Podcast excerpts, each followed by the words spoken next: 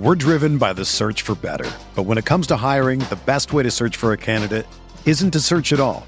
Don't search match with Indeed. Indeed is your matching and hiring platform with over 350 million global monthly visitors, according to Indeed data, and a matching engine that helps you find quality candidates fast. Ditch the busy work. Use Indeed for scheduling, screening, and messaging so you can connect with candidates faster. Leveraging over 140 million qualifications and preferences every day, Indeed's matching engine is constantly learning from your preferences, so the more you use Indeed, the better it gets. Join more than 3.5 million businesses worldwide that use Indeed to hire great talent fast. And listeners of this show will get a $75 sponsored job credit to get your jobs more visibility at Indeed.com slash BlueWire. Just go to Indeed.com slash BlueWire right now and support our show by saying that you heard about Indeed on this podcast. That's Indeed.com slash BlueWire. Terms and conditions apply. Need to hire? You need Indeed.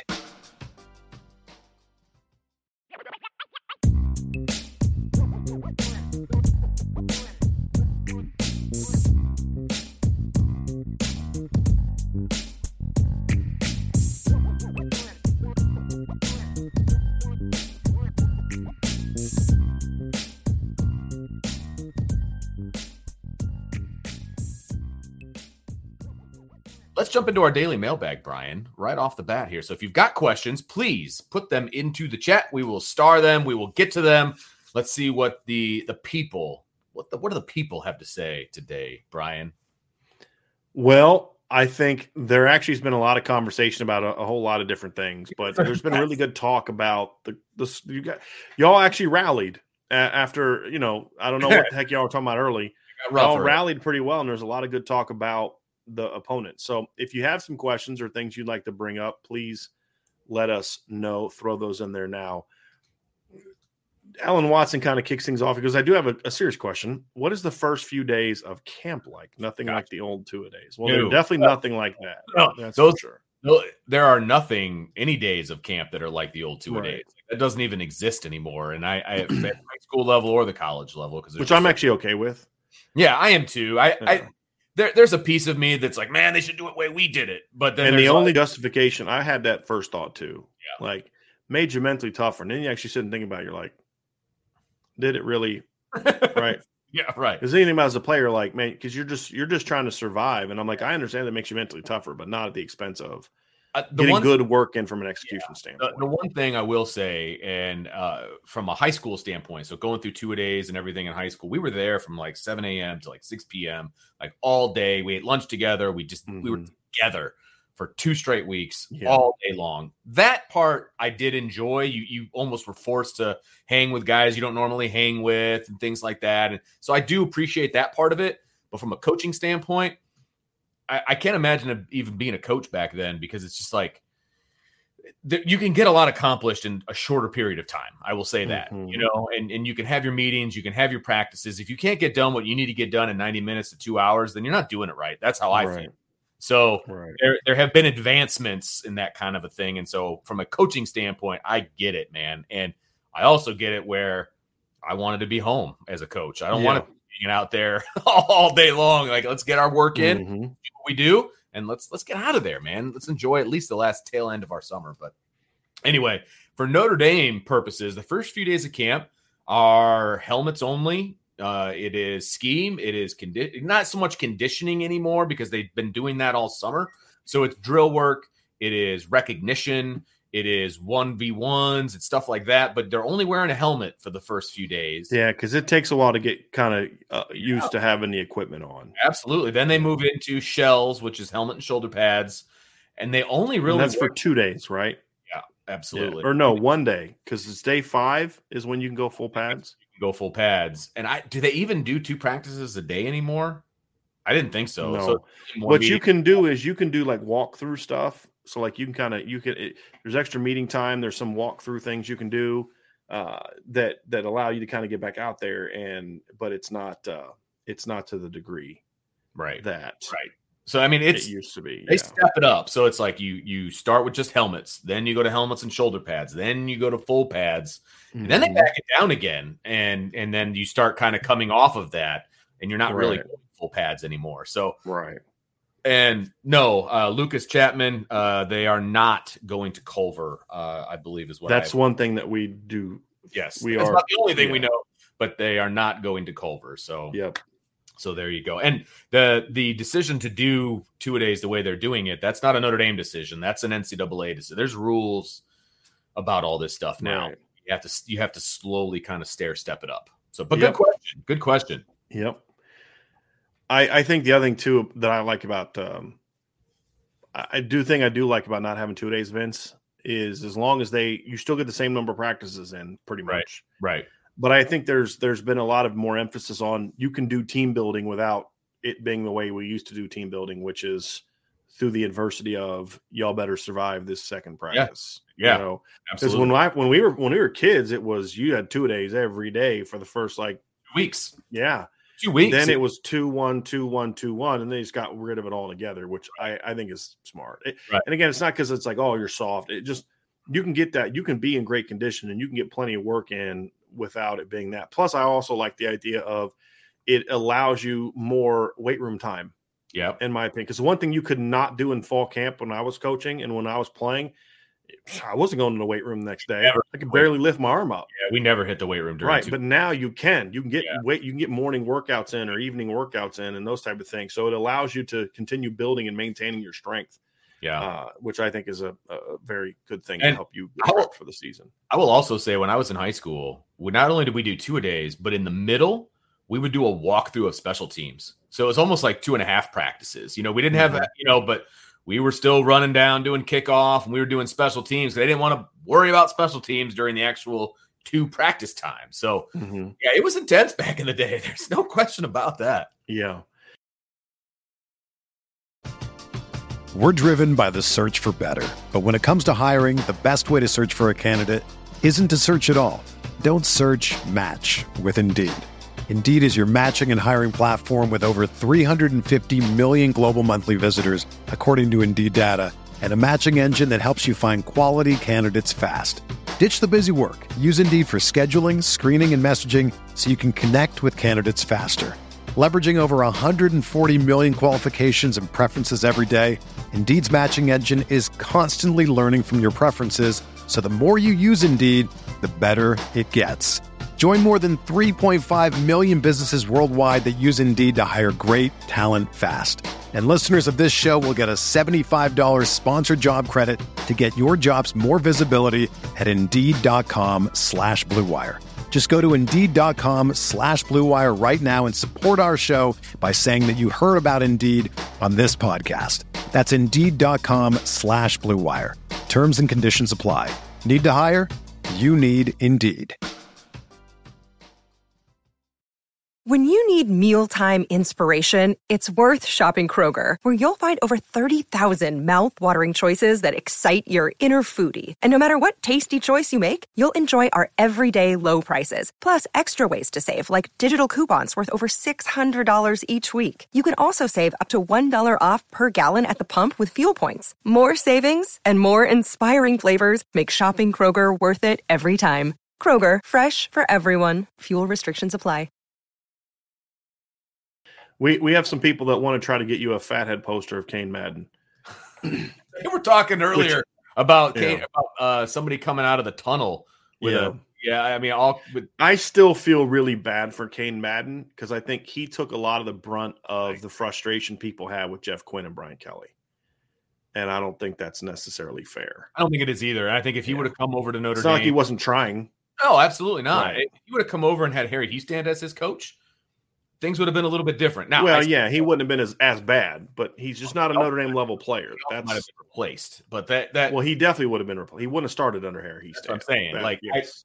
I we said, and it had nothing to do with him as like individual or anything else. But when they announced that he was coming to Notre Dame, we threw in the tape of Cain Madden at Marshall. yeah, because yeah, pro That is football focus, all American, you know, mean, all this. Yeah, we broke it down and I, I remember I sent the video to Chris Summers, uh, another guy that works with us, and he's your O line guy. Used to be your O line coach. line yeah. coach. And I said, hey, because he didn't know this was before they officially announced it, but you knew about it. You told me. I said, watch this kid. Tell me what you think of him. He's like, um, he's a good mid-level college player. Like I don't was really good Sun Belt caliber. Yeah, absolutely. But it never he never translated to being a Notre Dame level player based on the film that I was watching, and it Right. proved to be a fact at Notre Dame, and that's unfortunate. They put him in a position to fail, in my opinion, and that's not fair. And and and the frustration that people had was taken out on him, Yes, I agree. and that's what I agree. I felt bad about, to be completely honest with you. We, we got this down here, Vince, uh, from Irishman seven one one four, coming to y'all from the ER, Oh. having to get stitches from accidentally cutting my leg open. I'll be fine, but we still appreciate prayers that it heals soon. Man, We will definitely pray for you, but in uh, I do, and, and and our prayers don't come with any conditions, uh, obviously, and we will certainly pray for you. But I do feel like when you say something like you accidentally cut your leg open, you got to share that story. Like I, how did you accidentally cut your leg open? So i'm very curious about that my friend. Right. uh, but in all seriousness you know uh, heal up obviously we appreciate you. And and uh, we got a dude on a date with his wife watching the show. We got one of our guys in the er watching the show. I Hey, love this community. ER weights, if you're not like dying, Yeah. take I a long. love love this community. I love i really do. i really awesome. do. Here's a good question from irish chi-town what brian what would help stanford oh, The list is long. Well, I mean, if if I'm being serious, number one, David Shaw needs to be rejuvenated a little bit. I think he's gotten very complacent, Comfortable. and and and I think part of it is because there is no pressure from Stanford to take the next step. I just don't think they really care about whether or not their football team is good because it's just like we'll we'll get our Pac-12 money, but Stanford's a lot like Notre Dame. They don't need the TV money. You know, like they're they're doing fine, and they're so good at everything else but football. I mean, Stanford has. If you take football out, Stanford probably has the nation's best sports program. I mean, they're in that conversation every year, Vince, because they're so good at all the Olympic sports. Their women's basketball team, didn't their women's basketball team win the title a couple years ago? Tara Vander, what's a VanDerveer, right? She's been there forever. Yeah. And she won another title a couple years ago, I believe. You know, they're always great in swimming and golf and all these different sports. I mean, Tiger Woods is an alum and all that other kind of stuff. But, Yep. You know, it, it just their football team. I just don't think they care. You know, look, all the facilities in the world would help, but look, they're so behind the times and how they run their program. Like I, I, I still don't think they allow early enrollees. They just now started letting kids visit early. Right. Because like they, they wouldn't, right? before you had to be accepted into the school. right, think to officially get a scholarship and all these right. different get- yeah, I mean, it just it, they're so behind the game and, and what they do, and then you you need grinders. Yeah. Like I was talking to a buddy of mine, and he was like, they were like the one of the last schools to figure out how to use Zoom and recruiting. Like Stanford, Stanford was of one of like smartest people. you should have had someone from your school should have invented this new program. Right. You know that that you know, and it Yeah. it's just it, it reminds me a lot of Notre Dame, sort of in the Ty and Davy era. The talent's not the same anymore. You don't have an administration that necessarily cares, right? You don't necessarily have a, a an institution that is willing to pay the money to to build the things up, but more so, you don't have coaches in place that have a sense of urgency to do the things that they need to do. And and unfortunately, I think you know, like like Stanford used to be. We've talked about this before. Won't rehash it, but they were such a good physical running team, and now they're soft. How does that mm-hmm. happen? Yeah. Right. That's complacency. Yes. It's you've lost your edge. And so honestly, Irish Chi-Town until David Shaw gets his edge back or they make a coaching change, and I would never advocate for Stanford firing David Shaw. I feel like yeah, he's You kind of earned Base, and he, he- I I think he's an alum. Like he, he's a good Yeah. fit there. It's just right. I feel like he's complacent. Like he's somebody com- needs to step in and say, "Hey, coach." Right? Like we gotta we gotta do and he's always like talking to the media and he's doing the nfl draft stuff and i just think he's comfortable Yeah. and when you're comfortable a lot of times you lose your edge That's true. yeah. That's true, man. I see it all the time. It, Yeah. Level I'm around all the time. yeah. See it all the time. Coaches get comfortable and they just kind of expect it to be how it always Yeah. was. and when you're comfortable, you're going to surround yourself with people that aren't going to rock that boat. And yeah, Lance Anderson's not very good, but you know he he does what I want him to do, and he you know and and I just you know and the other thing too is he's made some bad hires. Look, Stanford is uh, about four, three or four really good hires away from getting back on track. Because the thing about Stanford, they can still recruit, sure. right? I mean, they just went and got Cedric Irvin Jr., which I I'm very happy about. I mean, I, I look at their you know Walter Rouse was a highly ranked guy, Myles Hinton was a five star guy. Tanner McKee was a highly ranked recruit. Michael Wilson was a four star. Elijah Higgins was a four star.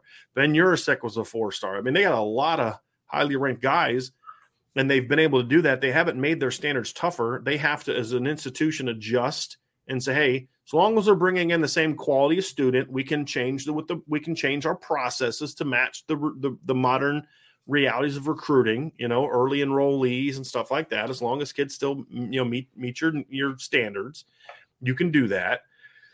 But it's it's really about you got to get back to getting those guys in the staff that can grind Yeah. and that'll put into work and that have the ability. I mean, it, it- they really they started losing their edge when they lost Derek Mason, and and they lost. Um, um, I'm trying to remember his name. Vince uh, was it Bloomgren? Mike Bloomgren was their O line coach who left to become the head coach at at Rice Gotcha. they've never been the same team since they left. They've been soft up from the offensive line. They've been soft on defense. They had they've lost their they had some athletes. I mean, this is a place that's produced some legitimate NFL DBs. They used to be beating Notre Dame for DBs every year, Yeah, they did. and and and guys that would drafted high. And beat them for Tom Carter's kid. They beat him for Justin Reid. They beat him for a lot of different kids that Notre Dame wanted, and in the secondary, and that just stopped. Pat Paulson Adebo, They, they've Right? Had, had some dudes at running back. You know what Yeah, I mean? and they've lost all that. long line of good Yeah. running backs. They've become soft, and I just think that only changes if David Shaw kind of says, "You know what? I I, I miss winning," and I think this year could be a bit of a, you know, like look, they weren't good in 2019. They had a ton of injuries, and the, the crazy thing is he's had better quarterbacks in recent years than he did when they were really really good. Like if some of those, if I love Kevin Hogan, right, but he was limited as a player. If they had Tanner McKee and, and Davis Mills on those teams, phew, you know what I mean? Like, look what they were when they had Andrew Luck. right. I mean, Davis Mills, Davis Mills was a third round pick, despite the fact he hardly played at all in college. That's how talented he is. Tanner McKee's a guy that people think's a first round pick. Quarterback, they're still good. It's everything else around him, the, the edge, the toughness. When was the last time you watched Stanford play Notre Dame or anybody in? And you're like, man, that looked like a vintage physical stand. No, Notre Dame just pushed him around last year. They pushed him around in 2019 right. and that that that used to be the other way around. Stanford was pushing Notre Dame around. Oh, absolutely. Yeah, and and honestly, until they get back to that, it's They had to get over that. Stanford hump. Yeah. Remember, I mean, there, that Oh, was yeah. that was a legit problem for Brian Kelly. He couldn't get over the Stanford hump, and then when he finally did, that also kind of coincided with the Stanford fall from greatness. You know what I mean? But that was a Mhm. huge hurdle. I remember talking about that with you, like why they have this problem with Stanford. They just cannot beat Stanford because they Yeah. could never match the physicality. Kelly started two and six against Stanford. Right. Two and six. He finished his career with a losing record against Stanford. Correct. I mean, and they and again, but look at the teams they beat. They beat a nine and five team who finished unranked, and then the last two teams they beat were four and eight, three and nine. Garbage. Yeah, but still, Right. I mean, that But was a to- your point is they've they've they've lost that. They're not that team anymore. But to your point, we talked about this in 2012, Vince. That was the game. If you beat Stanford, if you can beat that Stanford team, you could beat anybody, and that was the mentality that Notre Dame had. Yeah, And now it's just like, oh, just another blip on the radar. Or, yeah, we can get our we can get our uh, our our backups ready for this game. That- Yeah. I don't want to see that like that. Right.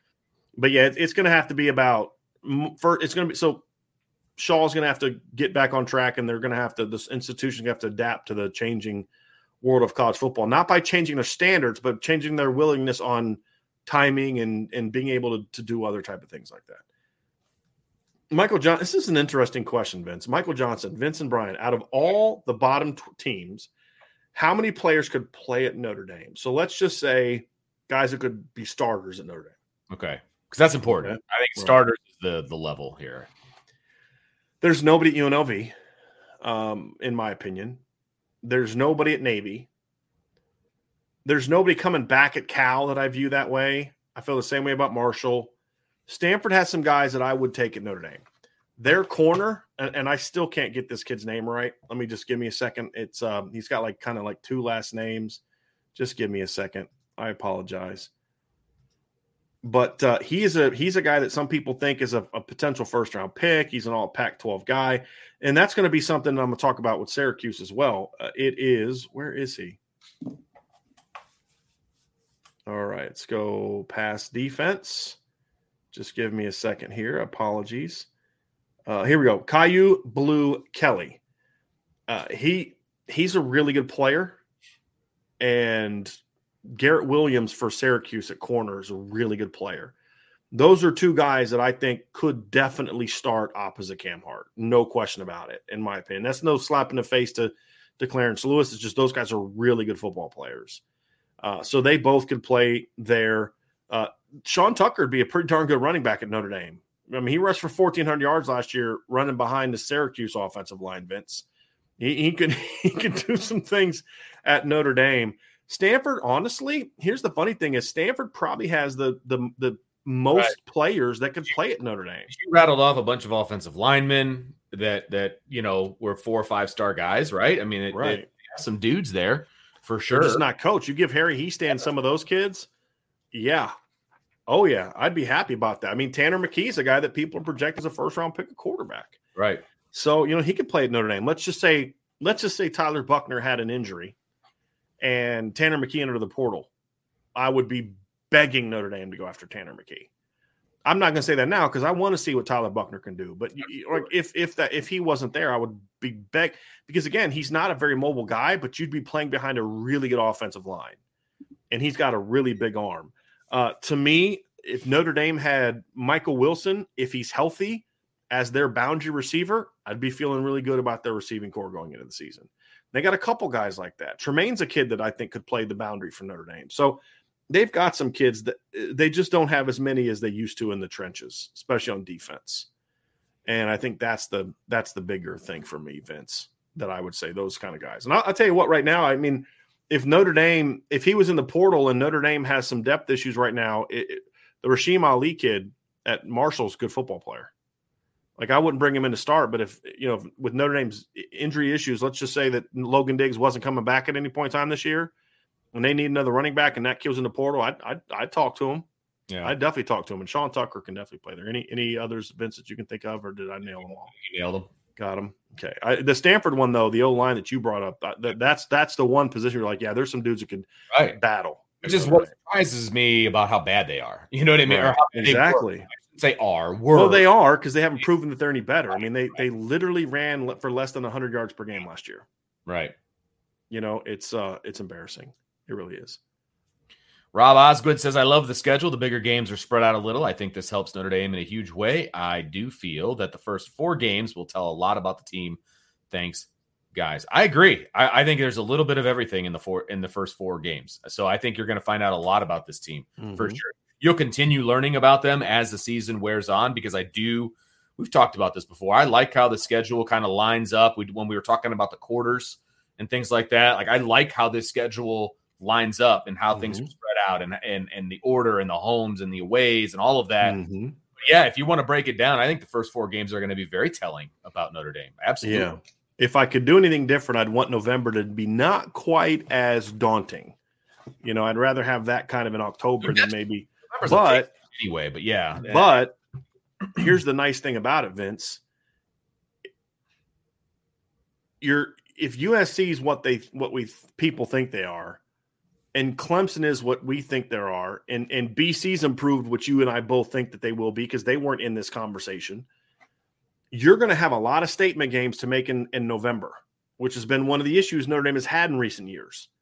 There's their November games have been kind of, eh, you yeah. know, because teams have been down. They're going to make you know, and, and the one year that they did have a big November victory was when they beat Clemson, which that win helped spark them to get to the playoff, even though they lost to Clemson in the ACC title game. So that is going to be the good thing. You're going to have Clemson, you're going to have BC and USC in November. So the whole well, Notre Dame doesn't play anybody, and all, well, if, if those teams are what we think they're going to be, or what other people think they're going to be, sure. a combination of the two, Notre Dame's going to end the season with some really quality wins that are going to be statement wins. So that is the counter. I'm just more looking at it as like that's when you're usually pretty worn down, and sure. and, and it's my BK PTSD of the 2017 season and how that ended because you had a tough November. So I'm going to be honest, I have a little bit of that in me as well. it's real. Yep. Okay, I've been I've been thinking about this question for a while.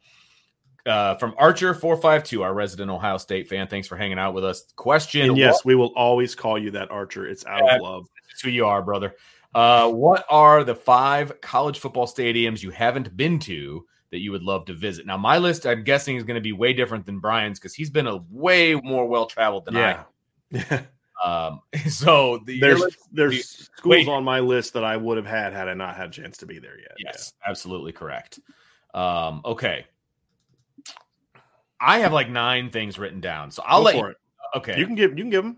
So, and they're not in, in really in necessarily in any order, but they were as I was thinking of them as we were going. So, I would love to go to the cocktail party at Ole Miss. I, I think that would be a lot of fun uh, seeing what that really any SEC team, but like Ole Miss, like that kind of a thing, I think would, is really intriguing for the atmosphere and all of that. So, that would be one. I had Georgia written down. I know you've been to Georgia, Brian.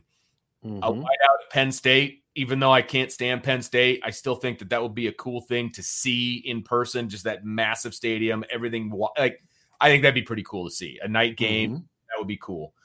Going to get a chance to see Ohio State, I think. So I, I I have them on my list. So that will be one I can check off this year. So I'm excited about that. I've got Texas Oklahoma at the old Cotton Bowl. And I've been to. Oh, okay. I, I would like the old Cotton Bowl. I, I, I Okay. think that one would be cool. I know they play at Jerry's World now, I believe, um, but I think that one would be really cool. Well, Texas and Oklahoma don't play there any still. They they they don't play in Jerry World. Yeah, the Okay. Cotton Bowl's played there, but I still think I still believe that Texas and Oklahoma still play. old Cotton Bowl. I st- yeah, because it's an outdoor game. Okay, then yeah, then Yeah. there. You, Yeah, let me just look that up. I don't know if it's the old Cotton Bowl, but they they they play outside uh, the Red River Shootout. Oh, I guess they don't call it that anymore. Uh, let's see where it is played. Still, it's still played at the Cotton Bowl. Yeah, uh, the Cotton Bowl inside Fair Park in Dallas. Yeah, so it's still played in the Cotton Bowl. So that's more of a game you'd like to go see. That, Yes. that I would love that. That'd be. I would love to go cover that game, or not cover that game, but be at that game someday. man, like that would be awesome. I don't know what side I would sit on because it's like literally split down the middle. You know what I just mean? Just try to get it like midfield, and then you can wear like the you can like pull Brady Quinn's sister, right? Like have the Oklahoma on one side and the Texas on the other side. That'd awesome. be pretty cool. That's awesome.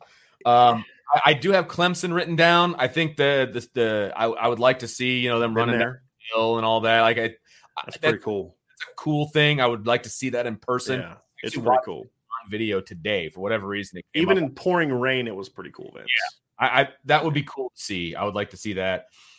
I know this might not be popular for other people, and it's not really a stadium; it's more of a game. But I would like to go to the Army Navy game someday. I think Yeah. that would be cool to see just one time, Yeah. see it, and say that I've been there. Um, and then my last two, I've got Oregon on there for a couple reasons. One, I just want to see what Nike does at Oregon. Like, I just want to Sure. see the facilities. I've never been to the north, uh, the Northwest before ever, so I think that would be cool as part of it. You know what I mean? And, Mhm. and go to Oregon, I think that would be cool. My last one is the Rose Bowl, UCLA. I, I would like to go to the Rose Bowl. I've never been to the Rose Bowl. Um, I if I have to pick a team in LA to go see, it's certainly not going to be uh, USC. And I've heard the Coliseum is a dump. I don't want to go there. It is, it is, but I promise you, you'll want to go there for a game. Fair enough. And here's why: because the Coliseum is a flipping dump, and you'll you may make the mistake I did. I was joking with Sean about this the other day, uh, Sean Davis, and I was like, I'm driving to the game because his daughter goes to USC, and so driving to the game, and I and I made a left where I thought I should have. I made a left where I should have gone straight. I'm driving. I'm like, oh, that's Crenshaw Boulevard. I recognize this area. This was some boys in the hood. I'm turning around. I'm not going the right direction. it is a dump, but when you're standing on the field after the game and you're thinking about the fact you look up and you're like, dude, this is where the Olympics were held. yeah. This is where Super Bowl number one history. was played. Yeah, it's more of the nostalgia than the stadium. And I think that's that would be the thing that you'd get caught up in if you were at that, if you were at that, Vince, I think. Yeah. I, I, yeah. you know, but the, the stadium is a dump. It, It- really yeah. the area around it is a dump. I've heard like there's rats running around and just like I've never all- seen that. I, Just- yeah, I've never seen that. Tires told me that story. wouldn't, sh- it wouldn't shock me. Yeah, right. It wouldn't shock me. I just have never seen it. Yeah. Yeah. on top of the press box, you know, at one point, like, yeah, I don't know. It just sounds very high schoolish in that regard. So, Mhm. but Yeah. anyway, so I, yeah, that's Yeah. my list. That's my list. That's I, a good list. I did have the big house on there, but I But went you've been. in there and that was everything that I hoped it would be. And uh, it was awesome. So, I mean, there, there's a few that I've been to, but not enough. Yeah. So I've I've been lucky. I've been to Clemson for a game. I've been to Georgia for a game. I've been to I went to Ohio State as a kid. That was the first college football game I ever went to was at Ohio State. And it was 1989. It was the year before Barry Alvarez got hired at Wisconsin. They blew out Wisconsin late in the year. Scottie Graham went off. Greg Frey was their quarterback. Remember him, Vince? Mhm. So that's how far back that goes. I've, I've been to Texas. Darrell K. Royal would have been one on my list. I've been to Michigan. I've been to USC. Uh, trying to think of some other cool places that I've been. I've been lucky enough. To, I've been to, to Jerry World for that. Obviously, uh, I've been to Virginia Tech. You know, that's one a lot of people have on their list. I've been to North Carolina. You know, a lot of those places. Been to NC State. The places I would would still like to go see. I would. I, I'm I'm actually very excited that Notre Dame has a home and home with Florida, and I'm still hoping that by then the the swamp is still a thing because I would. I've been in the swamp, but I've never been to a game at the swamp. Yeah, I would like to go to that as well. Yeah. Yeah, that would be pretty cool. I'd love to see a game in Alabama. Again, uh, it's not so much that I think the stadium is cool, but I, I, I'd like to be in Tuscaloosa, to see what it's like, T Town and all that. But it's also the nostalgia, the, the the games that have been played there. I'm still mad at myself for not seeing a game uh, in at Oklahoma. The fact that I got out of this business to go coach for two years and missed that game, I'm still pissed at myself for that, Vince. To be honest with you, um, I'd love to see a game at Boise. I think that'd be really cool. I heard Boise's a cool little town. I'd love to see the blue field and all that. Uh, I would really like to see a game in Neyland Stadium, Tennessee. I think that'd be a really cool place. I, I've been to Penn State, and and the stadium just was kind of like I went there for a basketball game a number of years ago, and uh, the football team just kind of looked like just big. Uh, you know, I think the whiteout maybe would be cool, but just whatever. Uh, hey, we're all wearing white t-shirts. Woohoo! Real creative, right? Um, but the Rose Bowl is the last one, I, I, and I don't care. I, I would I would rather. I, I want to see a game there. I'd prefer that it actually be a Rose Bowl, Fair but enough. if it's just a UCLA home game, that'd be cool too. I think that'd be a pretty cool I, thing. I would Again, actually not mind seeing the UCLA USC game where they both wear home jerseys. I still think that's pretty stinking cool. Yes, I was talking I- about that in a show the other day. We're talking about at the Oregon show I was on the other night. It's like that's the traditions that I'm I love about college football that sadly we're losing. I dig that a lot. Yeah. That stuff just doesn't matter as much. So so you know, yeah, uh, here's one I didn't think about, but now it's on my list. I com- this is another one that if I would have gone through all the schools, I would have added to my list.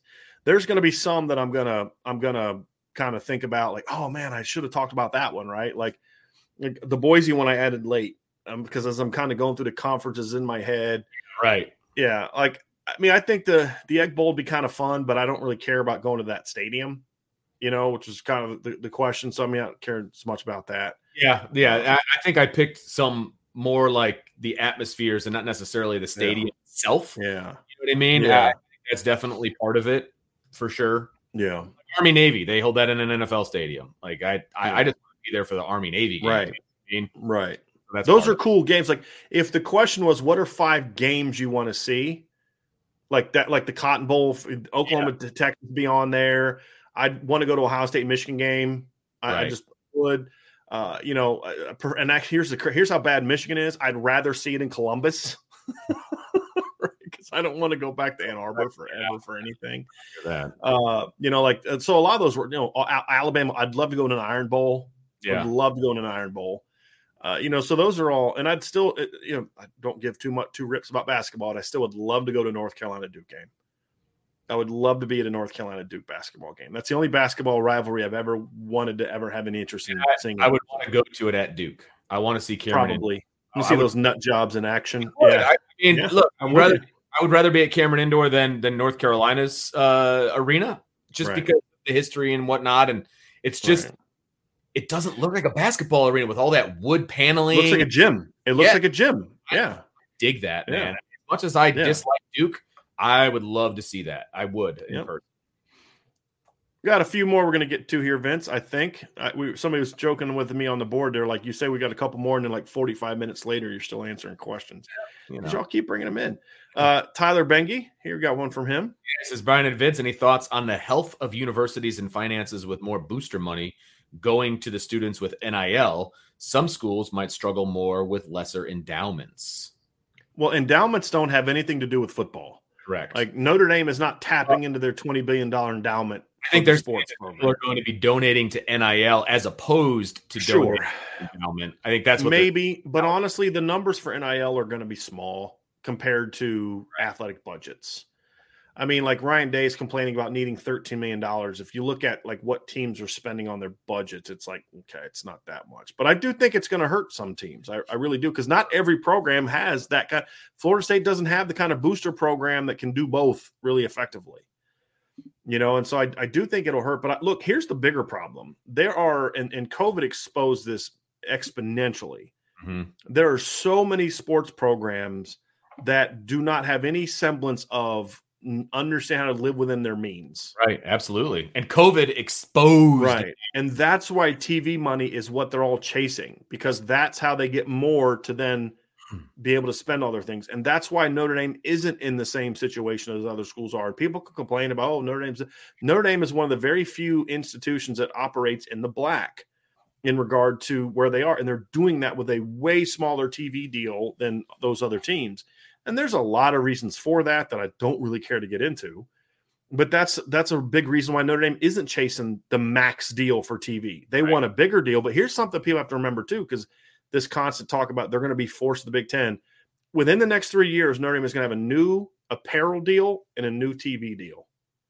That's going to be much bigger than what they've had. So any budgetary concerns Notre Dame may have are going to be gone in three years. And and again, Notre Dame is is in good position where they are.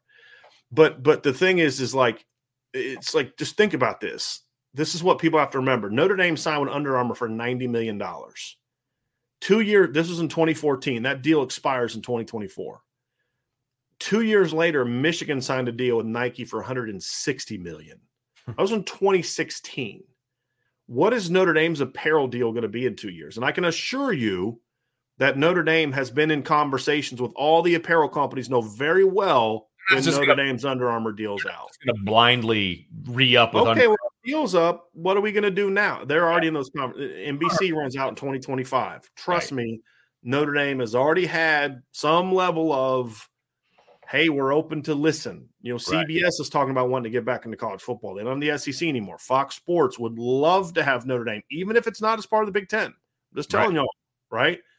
So that's why I keep saying like Notre Dame's going to be fine.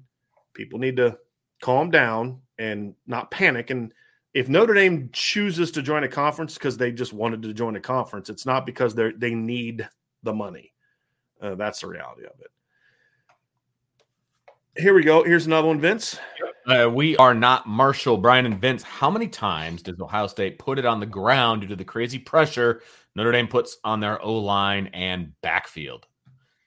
That's that's quite the speculation at this point that they're gonna like fumble it multiple times. I right. mean, I don't care if they put it on the ground ever.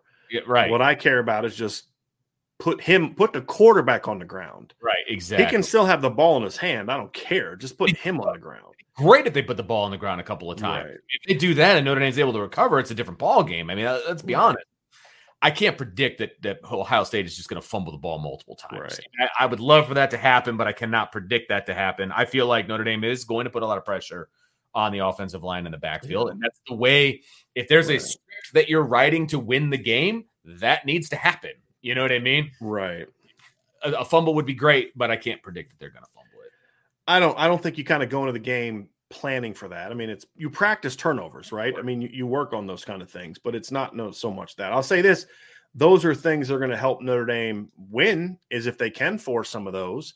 Uh, because again, if you can get the ball, I don't care if it's sacks or or you know forcing punts or whatever. It's it's get the ball, but turnovers are usually the best because they tend to be either drive killers, meaning you turned it over in your opponent's territory, or they're right. drive starters, meaning like you get the ball at the 35 going in. Mm-hmm. And so I think those are always, always positives that you want to see uh, from your football team. Um, and that's something that Notre Dame obviously is going to have to be able to do. Look, they, got, they, they, can't let CJ Stroud get get comfortable in the pocket. Just, you you want to win the turnover battle, right? And yeah. and forcing a couple of fumbles is going to aid you greatly in winning that battle, right? Notre Dame has to protect the football. And they got to try to take it away. That would be mm-hmm. fantastic. Mm-hmm they could do that. Yeah. Another day is here, and you're ready for it. What to wear? Check. Breakfast, lunch, and dinner? Check. Planning for what's next and how to save for it? That's where Bank of America can help. For your financial to dos, Bank of America has experts ready to help get you closer to your goals. Get started at one of our local financial centers or 24-7 in our mobile banking app. Find a location near you at bankofamerica.com slash talk to us. What would you like the power to do? Mobile banking requires downloading the app and is only available for select devices. Message and data rates may apply. Bank of America and a member FDIC. This is the story of the one. As head of maintenance at a concert hall, he knows the show must always go on. That's why he works behind the scenes, ensuring every light is working, the HVAC is humming, and his facility shines. With Grainger's supplies and solutions for every challenge he faces, plus 24 7 customer support, his venue never misses a beat. Call quickgranger.com or just stop by. Grainger, for the ones who get it done. Let's go to the next one, Vince. I love this isn't a this isn't a um question, but I just love the excitement that Bernie has here.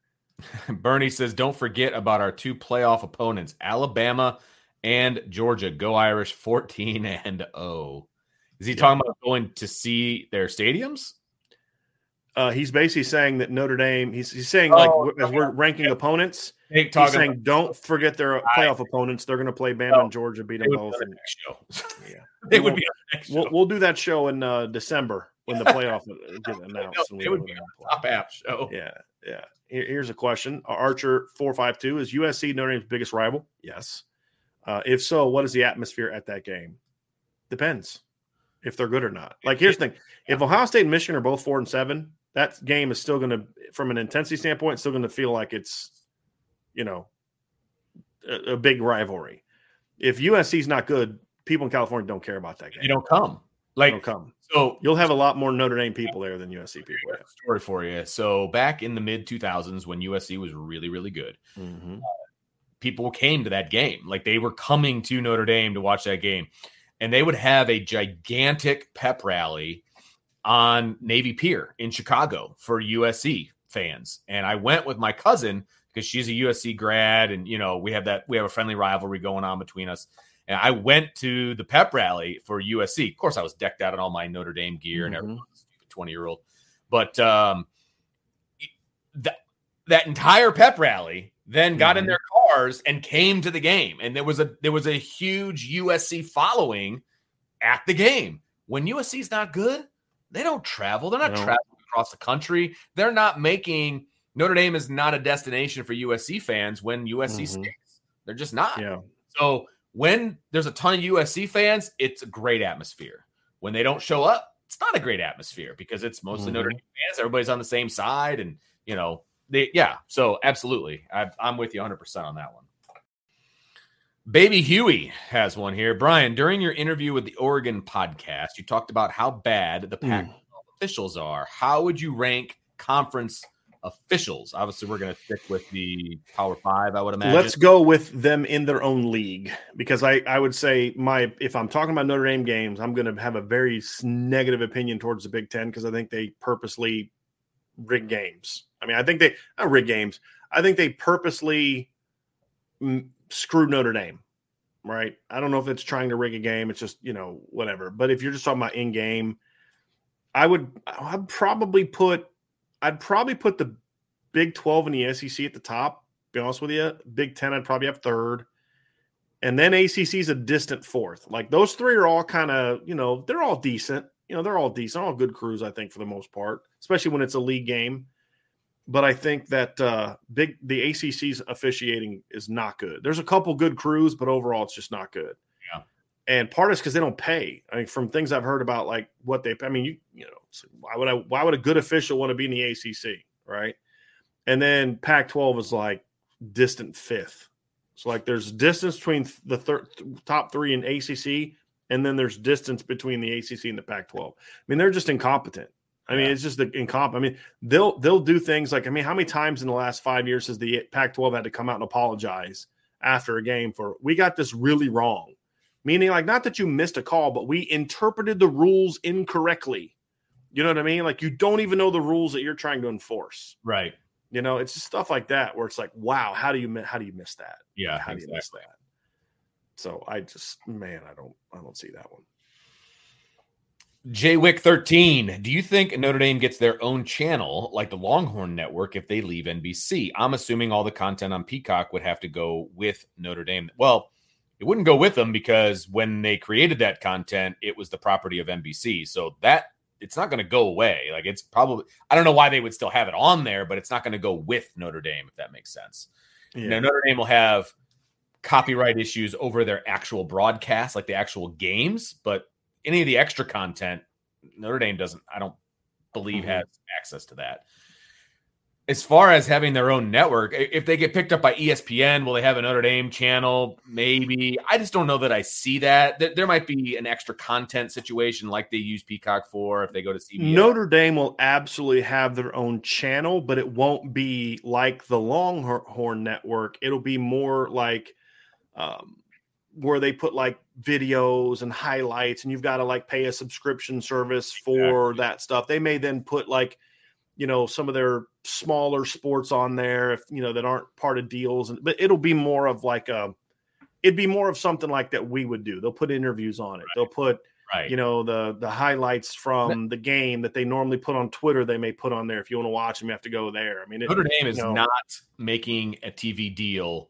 with a non-air channel so that right. you have a to have access to their games. They're not going to do that. They're going to go with a Fox, a CBS. Well, not not this next time. Maybe yeah. 10 years down the road depending on where streaming is going and all that stuff maybe, but you're correct Vince. Their next deal will be with someone big, but it will be with someone big who is going to offer some sort of streaming option.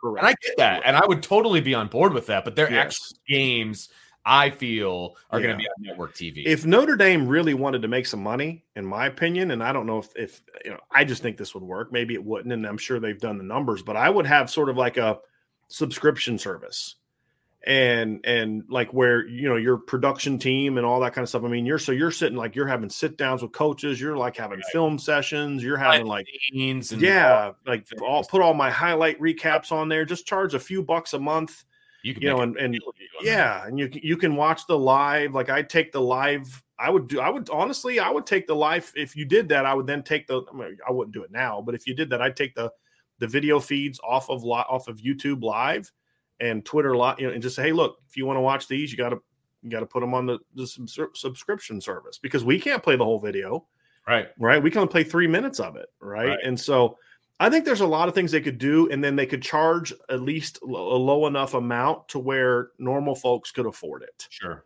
Right. Um, and I think that'd make them some good money. And then that, there'd be some cool things they could do with that. But Absolutely. it wouldn't be something like where they would do that for, like you said, for games, you right. know, or or you know, need to be accessible, right, for free. Right. Because the thing too is, is that would cost them. They would have to be the ones to pony up to invest in that, as opposed to getting the deal somebody else is paying and now you're now part of your deal with CBS hypothetically is hey we're going to pay you 40 million a year and part of our deal is we're going to invest in what we have to do R&D wise to get this Notre Dame streaming channel as part of the deal that right. they would then be the ones to create what we just talked about. Where Notre Dame then could reap the you know the percentage of the cut of the subscriptions but right. it would be the other group doing all the R&D to get it going. That would be the ideal thing to do Yep. Uh, in that regard. So Great. good, good, good thoughts, Vince. Very good thoughts. All right, let's go here. Last, I think we're we're getting near the end now. Okay, so from Brandon Flinster, he says, Brian, do you guys believe this year's Marshall team is better than last year's Toledo team that Notre Dame faced? It's a little too early to tell. I think Marshall last year was better than Toledo last year, in my opinion. I just don't know if this Marshall team will be as good because again they lost a lot of their linemen. And then you know T- toledo had some athletes last year. They had decent guys coming back. I think both of them are coached well. Uh, i think jason candle's a good football coach. I think he hired good coordinators. I mean we talked about him getting vince Kehres from mount union who was the head coach of mount union won multiple national titles uh, following his dad's footsteps. He hired him as d coordinator. He's done a really nice job with them since he's come over. So i would say i would say marshall's probably a little bit bigger they're they're just, they're a little bit stronger, you know, just size wise. I think both have pretty decent athletes. I just don't know what Marshall's going to have coming back. That's the thing. I don't know enough about the guys stepping into the lineups that to, to say, but based on last year, they were. Yes, yeah. they were. They were. I just don't know if that's going to be the case this year. Even without Cain Madden. Be nice. Be nice. He left two years ago. Egging me on in the chat. I couldn't help it. Yeah. Yep. So you're just so mean. or it just punch You're me right. so in the face. mean. That's what's gonna happen. Yep. Yep. Uh, here we go. Tom Flavin says, a Notre Dame fan since 1953. I will never go to the Coliseum again. 1964, 74, and 2014. Worst Notre Dame losses I've ever seen. Yes, Tom, we are going to definitely blame you for that. uh, and, uh, and, and say that you're not welcome back to the Coliseum. Uh, Well- if it makes you feel better, I'll probably never watch another game there either, but it has nothing to do with the Coliseum. I, I, like this comment from Archer though. He's Tom. Yes. Go in years that end in four. There you go. There So- you go. Yeah. So this year you'd be good. Yeah. 2022. Do not go watch them play in two years. Yeah, that is- exactly. That is, for sure. Uh, here- here's an interesting comment. Uh, 10 Day says those bacon wrapped hot dogs after the USC games are the best thing about the Coliseum. I've never had one of those. I never Mm. knew that was a thing. Yeah, neither did I. I've been to the Coliseum twice for games. Uh, twice, yes. I was there in 2014 and 2016. I didn't know that was a thing. So I'm blaming Tende that he didn't tell me that beforehand. I know he probably had no clue I was back in 2016, but I'm still holding him responsible for not telling me about this before. I may have to have whoever covers the game this year, um, maybe bring me one of those back or something like that. That sounds phenomenal. Or I just may make one. But that sounds phenomenal. I dig that very, very much. Very, very much. So Vince, uh, I think here we go. We got one last question, I believe. Yep. It's Um, uh, from Kramer Highlights. Hello from San Diego. Welcome. Question: A lot where of my wife is from, by the way. well, a lot of Escondido. has been on Notre Dame's future. What realistic expectations can we expect from Notre Dame this season, being year one in the coach Freeman year? We actually did a show about That's this. what I was going to say. Kramer, I would encourage you to listen to yesterday's show. and I think we did a great job of diving into that. Um, agree or disagree. Uh, we had some comments from fans and other type of different things uh, that I thought was very much enjoyable. So I would encourage you to check that out. But I think the one thing you're going to see, you're going to see a far more competitive football team this year, just how they go about their business on a daily basis. And I think that is going to be a big thing for me. Uh, Jules has a comment. Vince. He goes, I'm from Phoenix. I've uh, been to all Fiesta Bowls since 1990s, and we have been destroyed in all games. I need a win. Yeah, I'm with you. Well, they weren't destroyed in all those games because they weren't destroyed this past January 1st in the Fiesta Bowl. Half bad. First half and good, so- and you know he's young, right? So the the fir- the you know the the 1989 Fiesta Bowl turned out to be all right. It's last time Notre Dame won a national championship.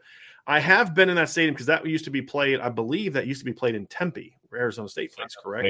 yeah, I think so. And I was I was at the Notre Dame Arizona State game in 2014, so that was pretty cool. So Nice. yeah, I've been very fortunate to to this job has taken me a lot of places to see some pretty cool Yeah. games. I'm pretty jealous. Um, of those yeah. Oh, A and M's another one. I wouldn't mind seeing a game there just to see that, you know. Oh, but it's not it's not in my top list. It's just as I'm thinking of games Notre Dame's going to play in the next decade. That's that's why I think it'd be you know kind of cool. So, absolutely. Yeah. Still- so there you go. Still looking forward to that brand new Vegas stadium, man. Like Yeah. the, the shine is still It's on it. either going to be really cool or too. too much. Yeah. Well, it's funny because Yeah. all the teams that I follow are in old stadiums, right? Right. The Cubs, 1914. The, you know, Notre Dame Stadium, old. The Bears, old. Like Yeah. I've never really been to a brand. The most brand new stadium I've ever been to is in Detroit, and Yeah. That's not that new. You know what I mean? And so I am excited about it to see if I like a new stadium. You know, it looks Yeah. cool on TV, but let's see what all Like the I think like it. Yeah. I think Jerry World's kind of a cool place. Like the Yeah. game we went to in uh in in Arizona. I mean, I I if you remember, Vince obviously was at that game. Uh, so Vince got to cover that game. But uh, you know, I was in the stands and we were I purposely got in the upper deck, but I got front row like at midfield. Remember the the seats I sent you. And I'm like, man, it's like that's one thing I love about the new stadiums is is the best place to be in a lot of these is like up front of the top deck yeah, right. because the view is so good. yes, And that's I, I really enjoyed that. So that was a lot of fun. stadium. I will say that it was just so strange that it was. I, I'm just not used to dome stadiums. It's so and the angle from where you sat during the game is not ideal. oh in the corner. Yeah, yeah. I, I was. That's where I sat in 15 because when I got my dad Fiesta Bowl tickets in 2015, I could only afford one, so I covered the game and I sent him. Uh, but I was fortunate to be able to take him and my and my nephew this Right. year. So it's the first time my nephew had ever like not spent you know the night at my parents' house or his parents' house. That was a lot of fun. But He had so much fun. We were like climbing. met the- There's like this. Did you see that big hill right by the hotel? The like had this like the amphitheater, but then it was on like the rocks. We we went up there and we went. I sent you a picture of when I was um we in the go karts and Vince like I had like the go kart helmet. I sent Vince a picture. He's like, what in the heck is that? Forgot to tell him where I was. There was no context. I got kidnapped. They're taking me to space. Elon Musk kidnapped me, sending me to What Mars. What are you doing? yeah. That was a lot of fun. A lot of fun. So anyway, that's gonna do it. Vince, why don't you go ahead and take us out of here, buddy?